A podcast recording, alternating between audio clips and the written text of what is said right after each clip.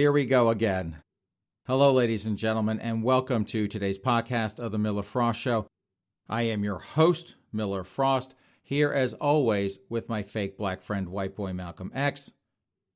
And remember, if you want to get hold of me, you can do that a couple different ways. My email is miller at millerfrostonline.com, and my parlor handle, that is at millerfrost. And folks, you know, I hate to admit it. I do not mean to come onto this podcast and bleed on the audience, as they say, but I have to confess, and you're gonna, you're gonna figure it out soon enough. But I'm in a bit of a cranky mood today. Sorry in advance, and I, it just is as it is. I will try to make the best of it. We're gonna have fun, but yes, I am in a cranky mood today, so I will see what I can do to cheer up. This podcast always cheers me up, so I'm sure by the end, even though White Boy Malcolm X, I don't think I told you this. We folks, we do not have a smoking gun story to end this program, right? We have gay at the front and no smoking gun at the back. This is what I get for using two smoking gun stories on Sunday. That's how cranky I am. I am pissed off that I don't even have a smoking gun story to finish this show off. I'm not even sure what we're finishing on, but we will figure that out when we get there. And yes, White Boy Malcolm X, I want a short program, so let's try to keep it at uh, under an hour and 10 minutes if we can. Man, oh man, I cannot wait for the weekend. Two more days. White Boy Malcolm X, speaking of this weekend, are we finally going to tackle that Zach, uh, what's his name, uh, movie? The four hour epic uh, Justice League? Snyder, thank you. For some reason, I had Zac Efron on the mind, and no, you silly queens out there, it was not because of that. I don't know. When you hear Zach, I just think Zac Efron.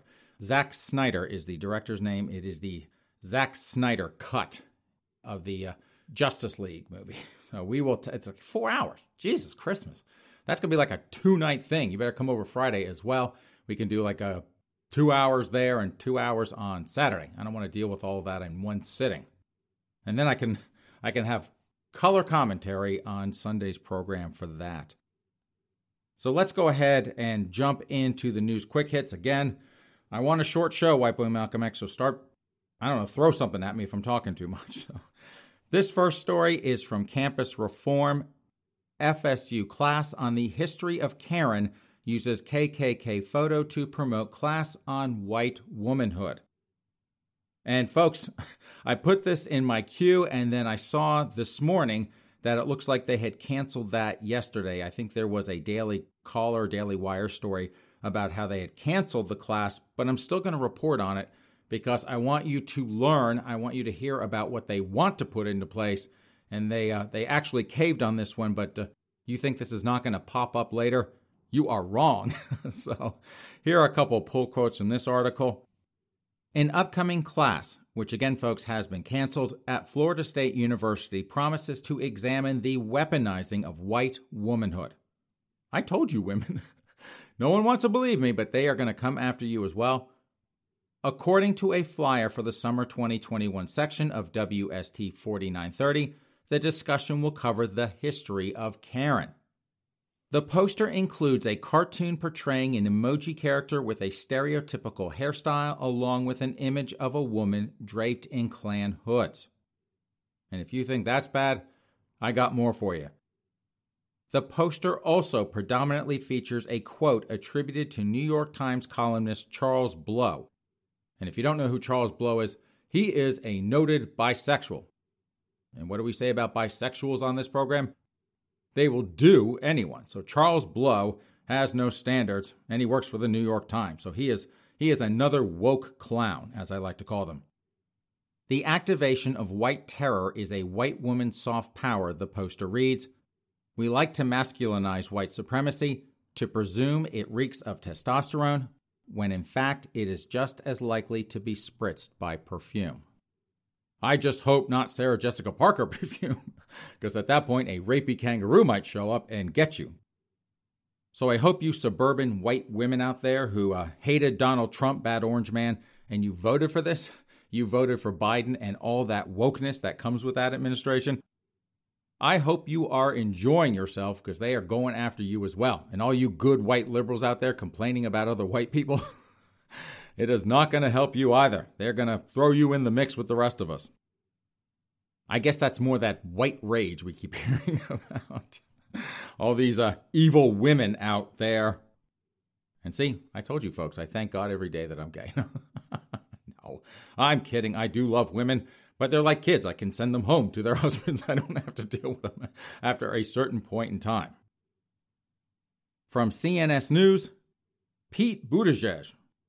That pocket queen White Boy Malcolm X, he is back. And no, folks, yet again, his height or lack thereof escapes us. Like I said before, that is a state secret. Just like the number of immigrant children locked in cages down by the border, that is a state secret. We still do not know how short Pete Buttigieg is, but anyway, Buttigieg. Mileage tax not part of the conversation about this infrastructure bill. And this, folks, had been floated, I guess, a couple days ago, and it was met with universal scorn. So I guess they are backtracking on that. But here are a couple pull quotes there. President Joe Biden plans to announce his Build Back Better infrastructure proposal on Wednesday. And I don't think I have seen any news on that, but uh, oh well, too late. We will report on that on Sunday. A massive job creation plan with a reported price tag of 3 trillion to $4 trillion. Who cares? At this point, folks, we're 30 trillion in debt. What's 35? What's 40? Hell, Joe, you creepy hair sniffer, you. Make it 30, 40 trillion. Who cares? It's all play money at this point. Just print some more. I will probably not be around when this all implodes, or if I am around, I'll be I'll be a senile and in a nursing home, and then Andrew Cuomo's grandkid, who is the uh, governor at that time, they can kill me off with some new disease from China. Tax hikes on wealthy Americans, those earning 400,000 plus a year, will pay for part of it, Biden said. But Transportation Secretary and Pocket Queen Pete Buttigieg says a higher gas tax and vehicle mileage tax are not part of the conversation about this infrastructure bill. And I wonder, White Boy Malcolm X, if it was really universal scorn that killed that off, if people were like, that is crazy talk, or do you think it was Chasten? I can see Chasten Buttigieg, his husband, that low rent queen from Indiana, I can see him going, Pete, I am just not happy about this mileage taxes. I like to drive all over it, and I am not paying that tax. I'm going to tell you right now, you get to drive around in government vehicles. You don't have to pay that tax, but I'm going to have to pay that tax. And I'm sorry, girlfriend. If I want to drive somewhere, I am not going to pay a tax. So you better change that, or you're not getting any sex from me, bitch. Pete was like, Oh no, I better change that. I better go to creepy Uncle Joe the hair sniffer and beg him not to put this in place because I need to get laid by my low rent husband. okay, then, Pocket Queen Pete. Hey, anyway, thank you for not imposing that. I like to drive. But now that it's been proposed, you mark my words, folks, that is coming at some point in the future. From Boston.com, CDC Director COVID Karen has feeling of impending doom amid new spike. uh oh. Let's find out more about this. The head of the Centers for Disease Control and Prevention made an impassioned plea to Americans Monday not to let their guard down in the fight against COVID 19, warning of a potential fourth wave of the virus and saying she has a recurring feeling of impending doom. Man, we, I wish we had like an echo we need some sort of echo sound effect for that, White Boy Malcolm X. Remind me the next time. Speaking during a virtual White House briefing, Dr. Rochelle Walensky, who is a COVID Karen, no doubt, grew emotional as she reflected on her experience treating COVID 19 patients who are alone at the end of their lives. We have so much to look forward to, so much promise and potential of where we are, and so much reason for hope, she said. But right now, I'm scared. And she continued, I'm going to lose the script and I'm going to, I guess that means she's going to flip out, and I'm going to reflect on the recurring feeling I have of impending doom, she said. You know, folks, I guess it must be nice being Dr. Rochelle Walensky. I wonder, though, I just, I have a theory. I would like to see if these folks that keep saying we have to lock everything down, COVID Karen here, right? You have to lock it all down, keep it all locked down, and keep it locked down ad infinitum, right? We can just keep printing more money and paying people to stay home, and uh, she gets to do whatever she wants because she can work remote. But I wonder, folks, I wonder if we took her job away and took away her ability to earn a paycheck, if we say, you know what? We're going to just shut the CDC down anyway. You guys are a bunch of clowns. You, we can't trust you anyway. We're just going to shut it down. No paycheck for you. You can sit your ass at home and eat bonbons and collect unemployment like the rest of the uh, the rest of the folks out there. I wonder if she would feel the same way, if she would have this dramatic effect of, oh, there's impending doom out there. Well, we're going to take away your paycheck. Oh, I think we should reopen everything. I think I'm going to move to Florida where everything's open. you know, I've seen the research that was done. It's been in a, a, number of different news articles about they looked at California and they looked at Florida, right? One is very open, one is very shut down, right? And their their spike rates and their death rates, right? Florida spiked earlier than California, but at the end of the day, they have roughly the same death rates. But Florida does not have near the economic destruction that California has, right? So at the end of the day, the lockdowns have not worked effectively, and she wants to just keep locking everything down and keeping people, uh, keeping people at home. And I can't control Mama Frost anyway, folks. She has got her vaccination. She got two shots, and that woman wouldn't stay home beforehand. And she's in South Carolina, right? And they don't really give a crap down there. They're open, they're going out, they're having fun. So, you know, I don't know what to tell you, Dr. Rochelle Walensky. People just are tired of this. They do not want to keep this up anymore. They can't keep this up. A lot of folks cannot. This is unsustainable for them. And handing them a paltry $1,400 check every six or eight months doesn't work. These people just wear me out, White Boy Malcolm X. I tell you what. Uh oh, folks, someone else got canceled. From the Washington Examiner, Captain Underpants. Captain Underpants, White Boy Malcolm X. I actually had to Google that because I'm like, who is Captain Underpants? And I knew you queens out there going, who is Captain Underpants? I just want to hear all about that. Who is that stud?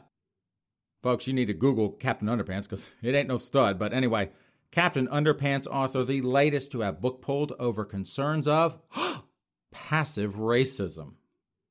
Uh oh, let's find out more about that.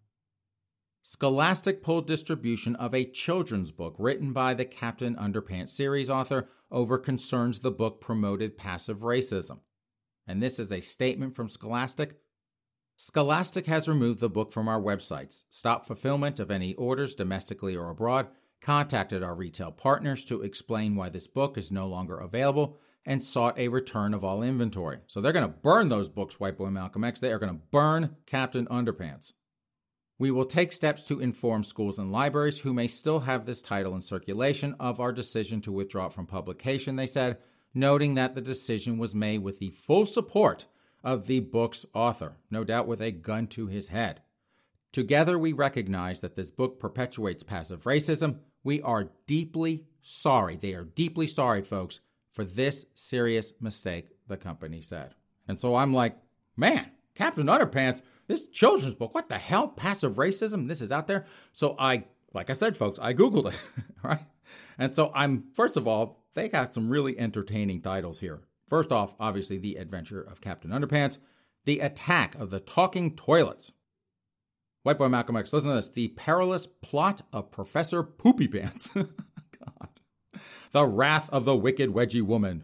Of course, you women, we know you're out there giving wedgies and being racist to everyone. The preposterous plight of the purple potty people, and the terrifying return of Tippy Tinkle Trousers. Man, white boy Malcolm X, I tell you what, that that is some serious water sports scat fetish going on there by whoever wrote these books. Someone has a a little bit of a fixation on bowel movements. And folks, if you don't know what water sports or scat is, well, uh, how do I put that? I will put it more clinically, more along the lines of urophilia and coprophilia, and I will let you Google that on your own. Let that get in your search history. Be like, oh, I want to know what urophilia is, and type. oh my goodness. and then the uh, NSA is like, oh man, that's a sicko. We got to keep an eye on that one. So you guys have fun with that. But folks, I saw all this, and I saw that you know, these books are literally being pulled, right? They are canceling all orders. They are asking everyone to mail them back. They're coordinating with schools to pull these things off the shelf. I know that a lot of refunds going on. They're probably going to burn these books or do something with them. They're going to recycle them, dispose of them. These books are gone unless they are on someone's shelf right now. These books are gone from history over passive racism. passive racism exists in all these books, and there are over a dozen of these books. I could read you all the titles, but I, folks, I do not want to turn on the urophiliacs and coprophiliacs who might be listening to this podcast and doing weird stuff with themselves as I'm reading off titles like the sensational saga of Sir Stinks-a-Lot, right? They'll be like, oh, oh, Sir Stinks-a-Lot, oh, that sounds really good to me, right? I don't want to do that. I do not want to encourage anyone to do any of that kind of weird stuff listening to this podcast. I do not want to be known as the uh, the home of this sort of kink. So you folks out there listening to this podcast, don't touch yourself if I mention things like that. But anyway, so folks, I'm like, this is incredible to me. I mean, all of this, this whole saga of these books and this passive racism out being out there and I'm like, man, how long has this been out there? Folks, The Adventure of Captain Underpants was released in 1997. The Attack of the Talking Toilets. And again, folks, you folks out there, you urophiliacs, coprophiliacs, quit it. Just quit it right now. I'm not doing this to turn you on. I'm just trying to make a point here. 1999 was that the Talking Toilets book came out the invasion of the incredibly naughty cafeteria ladies from outer space, and the subsequent assault on the equally evil lunchroom zombie nerds, don't ask, was also 1999. Folks, these books have been out there for over 23, 24 years. Some of these books have been out there. The latest one that was released, The Sensational Saga of Sir Stinks-a-Lot, was in 2015, six years ago. So suddenly, folks, these books that have been out there from six to 24 years. Suddenly, oops, there's passive racism in there. Shazam! Look what we found in these books that have been on the shelves for decades in some cases. So I love these leftists. Now they're butthurt about about Sir Stinks-a-Lot, right? So now they are all verklempt. Now they've gotten themselves worked into a tizzy about all this passive racism that just flew under the radar for decades. Not the uh, not the brightest bulbs in the shop. These woke folk, these woke clowns who find these things in books. I have no doubt, folks, at your local library, in addition to the homeless doing stuff to themselves in front of the computers in front of your kids, I'm sure there are a whole lot of woke clowns down there going through the bookshelves trying to find passive racism and all sorts of things. They're like, oh, that is a white author. Just take that off the shelf. We know there's passive racism in there. Go look for it, you know, go find anything, right?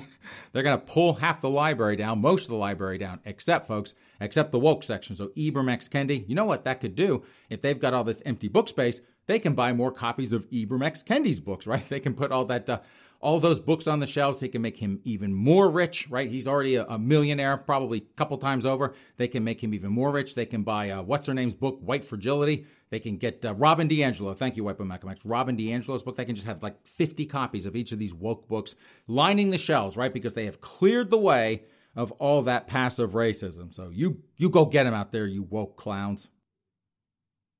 And finally, folks, the last of our news quick hits. This is from The Sun. Soccer star Paulo Dybala, whoever that is, model girlfriend censored by TikTok over controversial video. And I see the words TikTok, and what do I want to do? Slap someone. Not literally, folks. I am not advocating for violence. Calm down out there. I am just talking about uh, thinking about slapping them. I just, these little TikTok dances and all this other stuff, slap him, right? Not like that capital B black guy from Sunday's podcast, that guy that got out of his car and punched that little 12 year old white kid, punched him for uh, cultural appropriation for doing some hip hop dance on the street in Cape Girardeau, Missouri. Even though, folks, even though that stupid little white kid had a capital B black hip hop instructor with him, he still got punched. So nothing like that. Don't worry about that, folks. But, you know, I see TikTok and I'm like, man, I just want to slap someone. But anyway, here are a couple of pull quotes there. Arsenal target Paulo Dybala and his girlfriend Oriana Sabatini have been censored by TikTok after attempting the viral one arm lift challenge. And folks, anytime I hear about a viral challenge, yes, I definitely want to slap someone, sometimes twice. The Juventus frontman lifted Sabatini up in the air under her thigh as the couple's two pet dogs, Kaya and Bowen, looked on. And folks, when they say that the Juventus frontman lifted her in the air under her thigh, he actually went between her legs with his hand and grabbed her in the hoo hoo. He just uh, went in and grabbed that thing and lifted her up. And I suspect that is why even TikTok was like, even we cannot uh, have that up on our website. Man, I'll tell you what, though, I am glad for Oriana's sake that she is a cisgender woman, right? She has the original hardware because if she had been a transgender woman and the hardware had not been put in, the new stuff had not been put in, that would have hurt like hell. They would have been like, ah, when he grabbed her like that. Good God. and I still, folks, I just, I'm looking at that uh, because I watched the video. I'm like, I couldn't help myself. I had to watch a TikTok video. I'm like, what the hell are they talking about? So, I, and it was right there. It was embedded in the news article on the Sun. I was like, okay, I am not going to go to TikTok and watch that, but it was right there. So I hit play, and I'm like, man, he actually grabbed her right there in her hoo hoo and lifted her up. And I'm like, who would think to do that, folks? Who would think to grab your girlfriend's hoo hoo and put that up online? they think that is the classy thing to do. So, Paulo and Oriana, man, you two, I don't know who's dumber. But in any case, bless your hearts, bless both your hearts, and bless your hoo hoo, Oriana, for having to take that abuse. Okay, we are done with our news quick hits and we are going into our stories. Do I sound cranky, Wipe X? Not too terribly, I guess. Okay, I'm just checking. I want to make sure that uh, these stories, now, folks, I'll tell you what, these stories, even the I have a teacher bait story in here, and even that one annoys me. That's how kind of cranky I am. Normally, I look at a teacher bait story and I'm like, man, that is going to be fun. I can laugh my ass off on that one. But even the teacher bait story pisses me off. So I apologize again, folks. I do not mean to bleed on the audience, but uh, today, yes, I have my cranky pants on. So let's let's just go ahead and dig in and get this over with. This one is from Pink News. This is why straight men have sex with other men, according to a sociology professor. And when I saw that headline, folks, I just immediately thought of Ice T. and we talked about this on another podcast, but there was a I don't know whatever crime show Ice T is on. He had that whole episode where he had to go explaining about allegedly straight black men who go and have sex with other men, right? And they do it on the down low. So poor Ice T, and I felt bad for Ice T, right? Because I really felt bad that this poor actor had to deliver these lines. Oh yeah, they're on the down low, and then he had to explain what the down low meant, and I was like, God, this is Great acting, right? Because he could do that with a straight face and not just storm off the set and go, What the blank, blank, blank? Do I have to deliver these stupid lines where I got to talk to these stupid white actors and explain to them about the down low? But apparently, folks, there are other people who are on the down low. Man, we should get Ice T on Malcolm X. We should have gotten Ice T, rather. We should have gotten Ice T to read this story for us, and he could have talked about the down low a little bit better than I can, but I will give it a try. A sociology professor has finally answered the age old question why do straight men enjoy, and folks, straight men is in quotes, straight men enjoy sex with other men? In his new book, Still Straight Sexual Flexibility Among White Men in Rural America. So, Ice T, forget it. I'll take care of this when I got to deal with white men in this. So, you do not want to have to explain white men and being on the down low. I will take that burden from you, sir. UBC professor Tony Silva explores the secretive sex lives of men who have hookups, sexual friendships, and even loving relationship with other men, yet continue to identify as straight. Well, at least they're not super straight because we know they are. If you are super straight, folks, I know that you are aligned with the alt right and the Nazis. So I hope no Nazis are listening to this program. Good God, White Boy Malcolm X, that would be embarrassing. But all you straight men out there, we know what you're doing behind closed doors. You dirty, naughty girls, you. Drawing on 60 interviews across the U.S., Silva challenges the common notion that such men are simply closeted due to their internalized homophobia.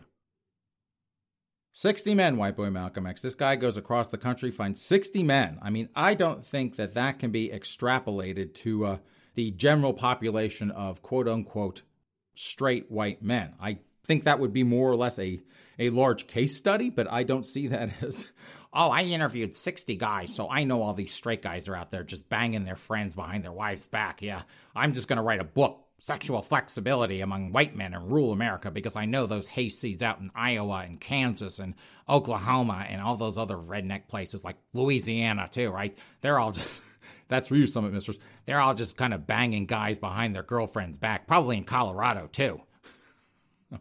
you folks better watch out there. You women out there, you women with men at home, married, or just your, you know, your shack up boyfriend, what have you. You women out there, when you are not plotting to be racist pigs like I know you are, right? You white women out there, I am going to keep my eye on you because I know what little Nazis you all are, how oppressive you are to capital B black folks out there. You the BIPOC folk out there, I know you women are at the root of all this because, hey, you know, I read the woke literature, right? Woke Miller here. I am the most woke person that I know, right? And I know you white women out there are trouble, but you white women out there, even though you're out there causing trouble with the BIPOC folk, your men, they are at home banging their best friend behind your back. So you and your girlfriends better keep an eye on your man before they keep doing other people. The majority of the men I interviewed reported that they are primarily attracted to women, not men, he explained in the Georgia Strait.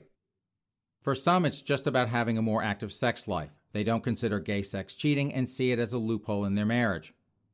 Some held stereotypical beliefs about female sexuality and feared that female lovers would become emotionally clingy and threaten their marriage. For others, sex with men allows them to experience pleasure without the pressure to be in control some were simply lonely and unsure how to reach out for human touch in a way that felt masculine. I find it particularly interesting and ironic that their conservative beliefs about gender actually encourage them to have sex with men, Silva noted. So, White Boy Malcolm X, I think he's talking about white Republican men in flyover country. They're the ones out banging their banging their friends. I figured, folks, I figured it would be the pansy liberal men who will be out there doing that, but I guess not in this case. As to why these men maintain that they are straight rather than bisexual, he says there are many reasons for this too. One thing is they probably don't want to be associated with someone who would do anyone, right? They're like, okay, I might sleep with men on the side, but I'm going to be a little picky there. I don't want to be known as bisexual. That just comes off as weird, right? Because we all know about weird bisexual folks, they are everywhere. Most of the men identified as straight because they felt that this identity best reflected their romantic relationships with women their integration in communities composed mostly of straight people, or the way they understood their masculinity, the professor said. Identifying as straight also meant that they could avoid stigma and feel connected to a socially dominant group. Many felt that sex with men was irrelevant to their identities given other aspects of their lives. They felt that heterosexuality and masculinity were normal and expected of them. Well, okay then. Folks, I don't know what to add to that except that, uh, hey, you white conservative men out there, I know what you're doing. All you queens out there, I mean, hey, if you are in flyover country, you are a queen, you're out there and you see some hot stud of a man, he's got some white woman with him, you know she's a racist anyway, but you see her and him together, and you're like, man, I would love to get with that guy, but ah, that woman, I guess he's straight. Hey, you never know these days. You might, you know, give him a wink and see what he does. Goodness. Okay, then.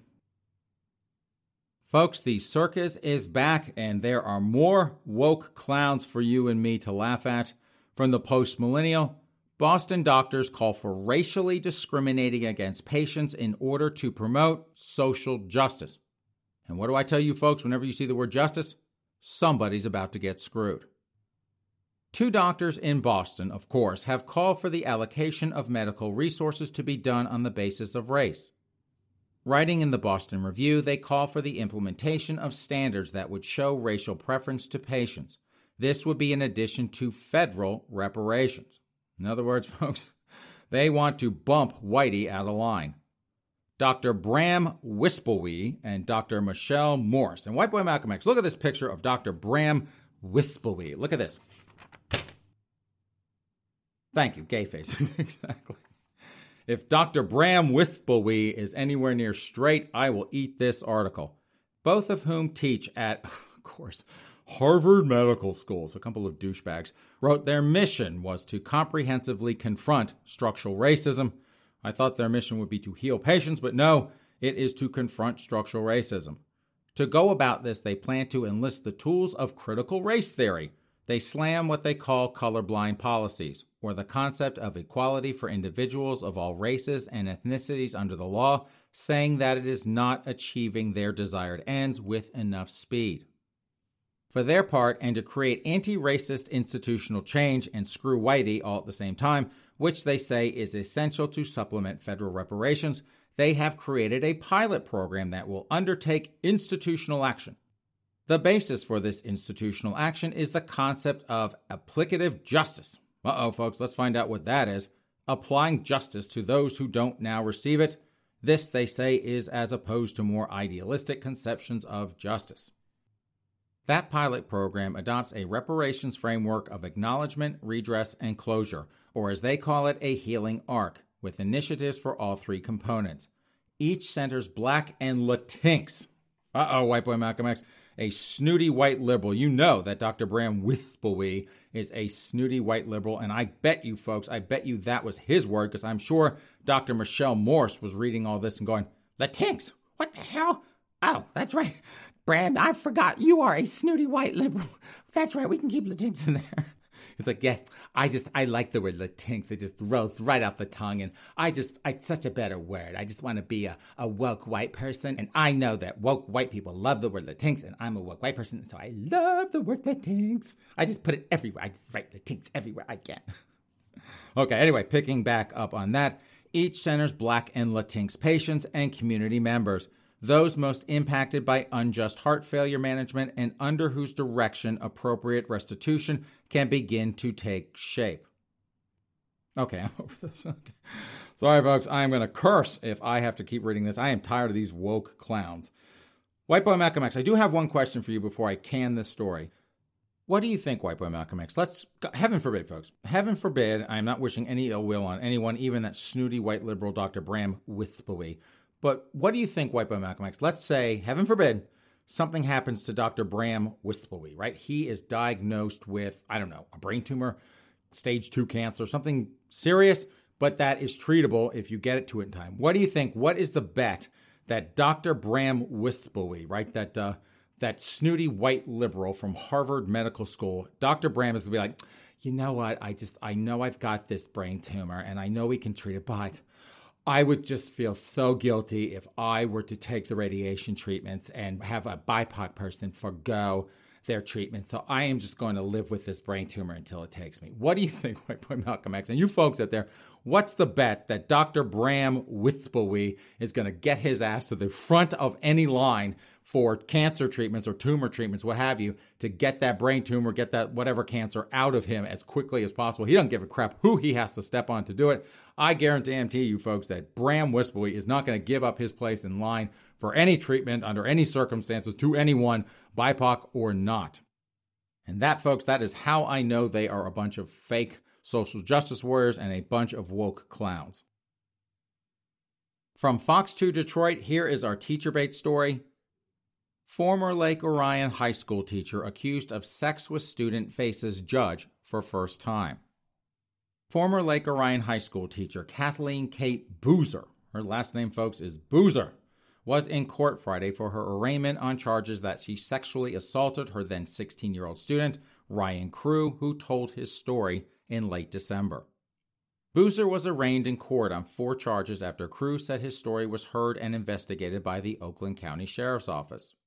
According to Crew, he had a sexual relationship with his former Spanish teacher in 2014 when he was 16 and she was 28. So, White Boy Malcolm X, I just want to make sure I have a complete story here, real quick. Let's just do a quick summary. So, in 2014, she bangs him, and now it's 2020. I guess it was last year, last December, when he tattletaled on her. So six years he waited. He held that secret, and not quite as long as Anthony Rapp did before he shafted. He stuck that knife in uh, Kevin Spacey's back, but he waited six years, folks, to go.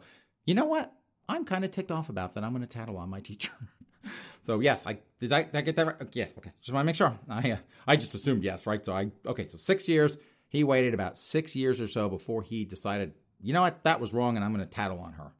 Crew spoke at length in December to Fox 2 about the relationship, saying that he tried to hide until the memories eventually consumed him. I have some pretty good ones, and I have some that are pretty haunting, Crew said. Crew's life gradually began to morph from picture perfect to dark and depressing. The downward spiral started in his junior year, the fall of 2014. The catalyst to his darkest days, he says, was Boozer, a young, popular, and attractive teacher. So, White Boy Malcolm X, it doesn't sound like he had too much of a good time there. so, I, I mean, his darkest days, man, I bet she's like, well, I wasn't that a bad LA, was I? You're 16, like, what the hell do you know? so, I guess he was kind of, uh, he seemed like he wasn't enjoying himself when he had sex with her. He keeps calling it his darkest days. That is an insult, man. He's not only is he tattling on her, he's saying she sucked in bed. It was after school, one of the first times that there was any physical interaction. That was incredibly inappropriate, he said. And he said it six years later. He said they had some form of sexual intercourse multiple times, sometimes in her own classroom at school. We made a chore out of getting big sheets of black construction paper and covering every window in the classroom, including even the small notch window in the door so that there was no way to see in the classroom, he said.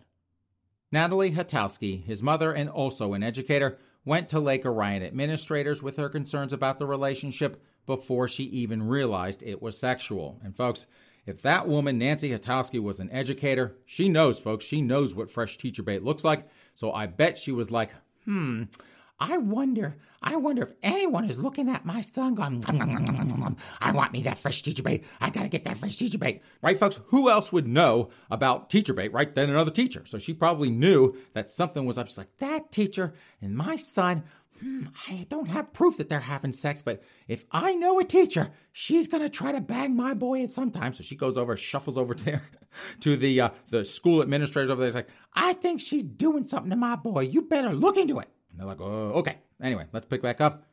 The district said they investigated and contacted the Oakland County Sheriff's Department. However, Undersecretary Mike McCabe said in December that they weren't notified until 2019. The statute says they need to call us. We are the ones law enforcement determines whether it's credible or not, he said. The Oakland County Prosecutor's Office continued to look into the case but chose not to pursue charges. In December, after our story aired and the current administration reviewed the case again, charges were filed. So, quick summary, folks. This guy, this kid, banging the teacher, right, has sex with the teacher, calls it his darkest days, has some really pretty haunting memories, right? And the mother suspects something. She goes and complains because she knows about fresh teacher bait, prying, eyeing it up herself.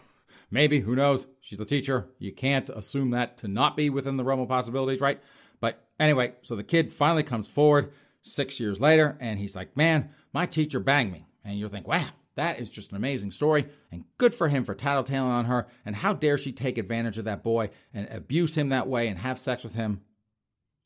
But, folks, there's one tiny little fact that this story from Fox 2 Detroit leaves out, but the Toronto Sun put into their version of the story, right? Because I have to make sure that I have all the facts in the case before I come onto my podcast and report on these sorts of things because I'm like, something is fishy with this story, right? Guess how many times, folks, she and he had sex, right? He's complaining the sex was horrible. You know, he's got these haunting memories, right? The darkest days depressed him to have sex with her. Guess how many times he banged her? White Boy Malcolm X. No, not five times. You are wrong. Guess again. No, not even 10 times. I'm not even going to play this game with you. Shut up. Folks, he had sex with her. According to the Toronto Sun, he banged this teacher over a hundred times. So he went to town on her a hundred times plus, right? He's bam, bam, bam, bam, bam, right? He is banging her left and right, banging her in the classroom. God knows where else they were having sex, but dozens and dozens and dozens and dozens and dozens of times. Those two are tapping it. She is enjoying it. She is loving that teacher bait. I mean, it's like a teacher bait buffet to this teacher. She had this teenage boy over a hundred times and did he say anything to anyone about it? No, not really, right?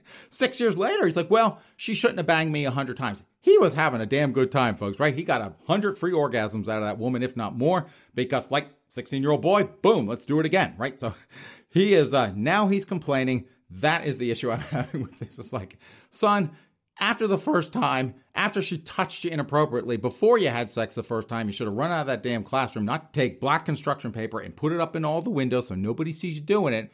And you do it a hundred times, and now it's a problem, right? You should have said something before the first time, before the tenth time, before the twentieth time, before the fiftieth time, before the seventy-fifth time, right? You should have said something and you should have said something that year, right? To hold this in for six years. Like, oh, by the way, I banged my teacher six years ago. I banged her over a hundred times, and now I'm offended. Now I have nightmares about it. It's just kind of to me, it's just what the blank. it's just the stupidest thing I've ever heard. This kid is a complete freaking idiot to be complaining about this now. Now it is an issue. I hate to say it, White Boy Malcolm X, but I that's how cranky I am. I actually feel bad for the teacher bait. And I always tell these ladies, never, ever, ever, ever, ever get a boy to do a man's job. What the hell were you thinking? Why would you do this? Why would you rape a child? But you know what? In this case, I'm like, he's going along for the ride for a hundred times. I mean, that's got to be months and months and months and months and months of sex, right? He must have been doing it all over the place and for months, right? They must have been doing it a lot and for a very long time. And for him to bring this up now is just, to me, it's just, it's a joke. If anyone deserves probation for screwing a student, and let's face it, a lot of teachers get off with just probation, a light little slap on the wrist there. If anyone deserves it, it's this chick. But still, ladies, don't do it. Just just don't do it. These boys will tattletale. They tattletale on you. You think they're like little girls. They're gonna like they're gonna snitch and throw your ass under the bus. Trust me. And if I'm not aggravated enough, folks, I have to come onto this program. I don't even know how I'm going to do this with a without slamming my head into a desk, right? Uh, this is from the Advocate. Cis men like Jesse Singal, Dan Savage don't decide what's transphobic. So I have to come on this program and defend Dan Savage. Miley Cyrus wasn't enough. Demi Lovato wasn't enough. I had to defend those two idiots from being called transphobic, right? So now I have to come on Dan Savage, of all people, a professional gay. 10 years ago, folks, when we were doing this podcast live out of Denver, I mocked Dan Savage regularly because I called him a professional. Well, I didn't call him a professional gay back in the day. I called him something else, a professional. I'll let you fill out whatever word you want to put in there. But yes, I mocked Dan Savage mercilessly. I just thought he was a bit of a fraud. But now, now, folks, I have to come on this program and defend him because even Dan Savage, who, folks, let me tell you something, he's got.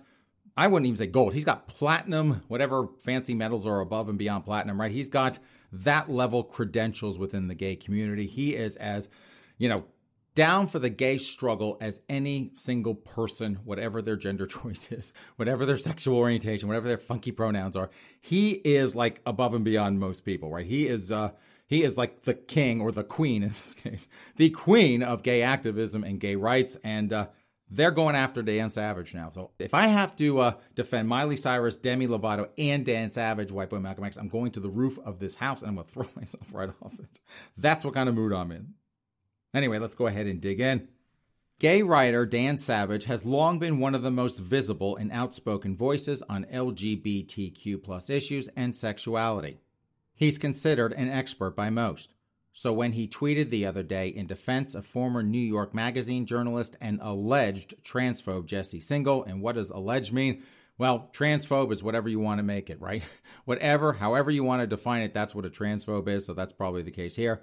People saw it as an unofficial spokesperson for the LGBTQ plus community defending Singal against trans Twitter extremists. That seems a bit redundant.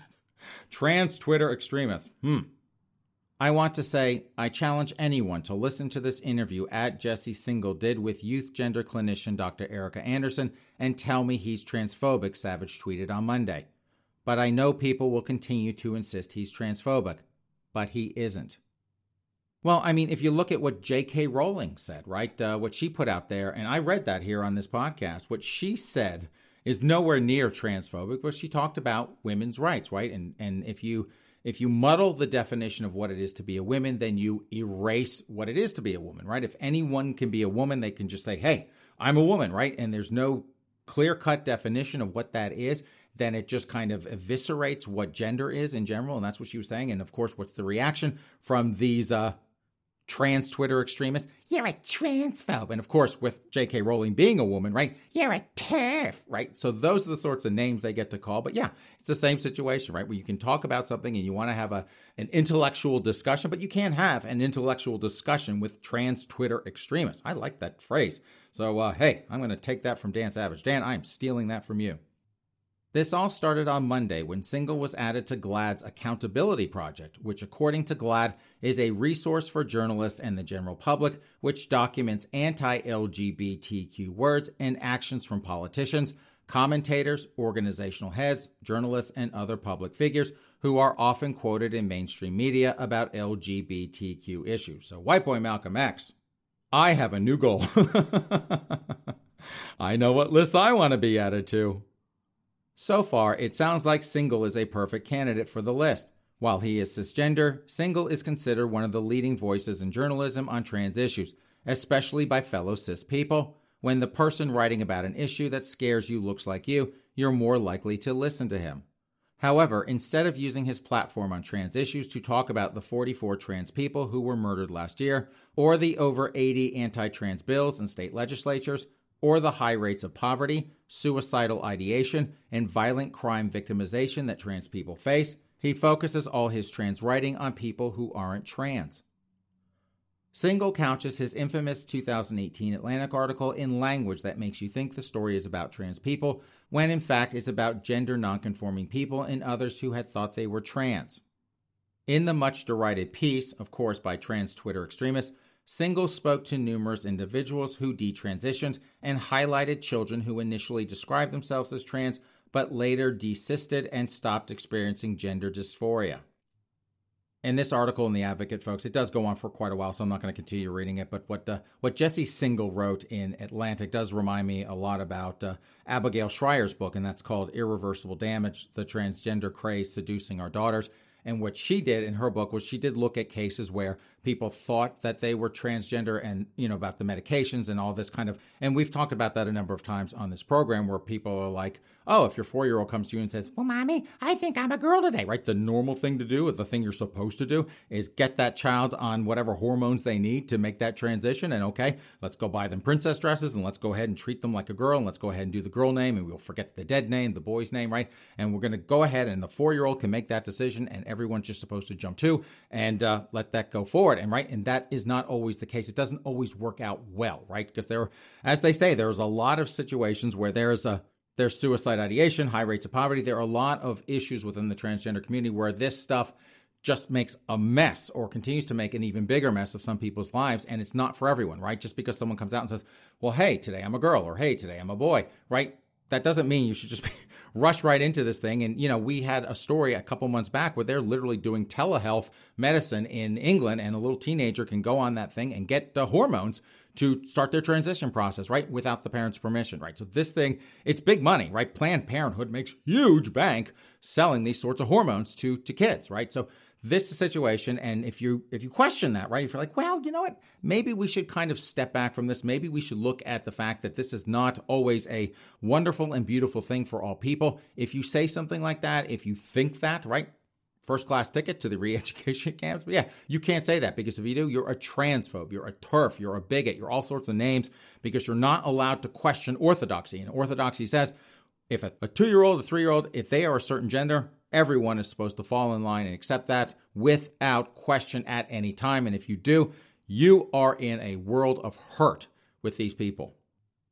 I tell you what, though, White Boy Malcolm X, I tell you what, we have this article, folks, on Sunday's podcast about white rage, right? All these BIPOC uh, elitist uh, authors and uh, professors, right? They were they were humble bragging about their book sales and their tenured professorships, right? Oh, we're, we're tenured professors. We have high book sales. Those kind of folks, and they were just going on and on and on about white rage. And I'm like, you want to talk about rage? Go look in the mirror. All the BIPOC rage directed at Whitey, but uh, you want to talk about rage, right? look at the transgender rage if you go against orthodoxy. I tell you what, I think that this is more of a cult than anything. It's a transgender cult. And if you go against the cult, you are in a lot of trouble. And all poor Dan Savage is trying to do is, you know, bring some reason and some calm to this conversation, but they don't want it. You cannot disagree, folks. You cannot disagree with them in any way, shape, or form. Unless you're me and I'll do it any damn time I want. So screw you. You can call me a transphobe. You can put me on your stupid GLAAD list. Kiss my gay middle aged ass, right? Whatever. White Malcolm X, we are down to two stories. We are almost done with this podcast. I want to, uh, yeah, I want to take my cranky pants off and have a beer after this. okay, let's go ahead and dig in. This is from TMZ. U.S. Olympic Committee will not punish athletes for anthem kneeling at U.S. Olympic trials. So, you woke clowns out there who are Olympians, you can misbehave at will.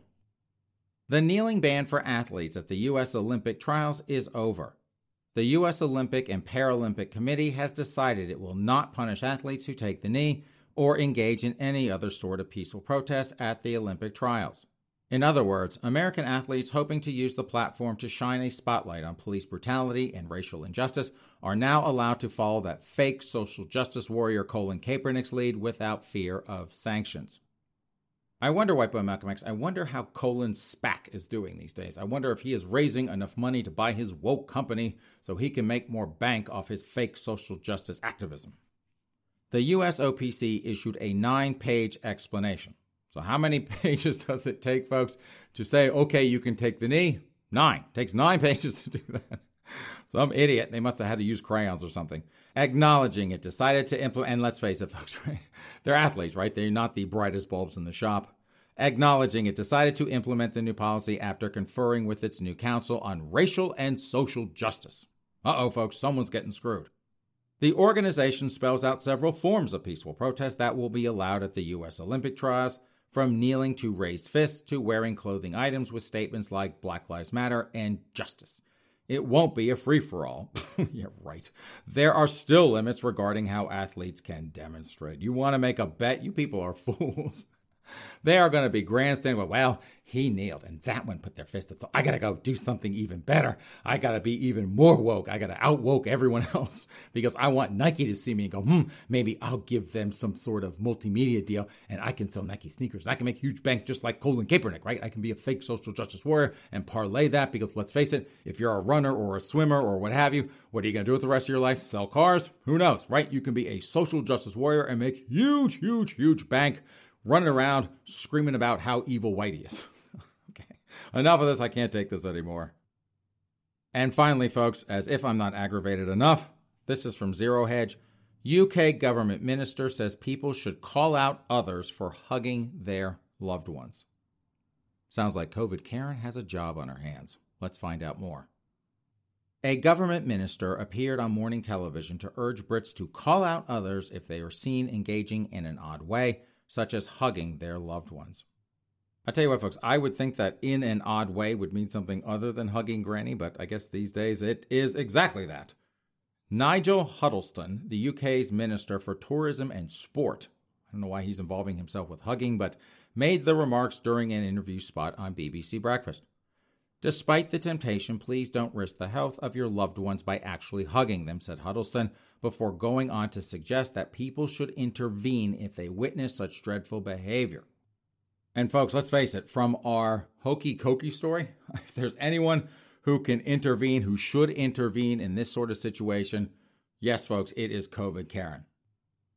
What are you doing? What are you doing? Get your hands away from them. What are you? You can't hug them. You're not allowed to hug them. They're not allowed to do that. Stop that. Stop that. Stop that. Hey, hey, where's your mask? Where's your mask? Oh, I'm going to call the police. I'm going to call MI5 and I'm going to call MI6 and I'm going to have you arrested. And I know that you were in the park the other week doing the hokey cokey. I know that was you. And now you're hugging old people. You're not supposed to do that. I'm going to go tell, tell on you. How dare you? Get away, get away, get away.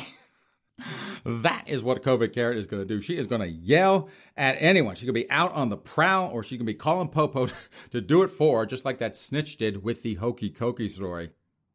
We all know the rules. If you see someone behaving in a slightly odd way, then maybe call them out on it in a respectful way. Oh, yeah.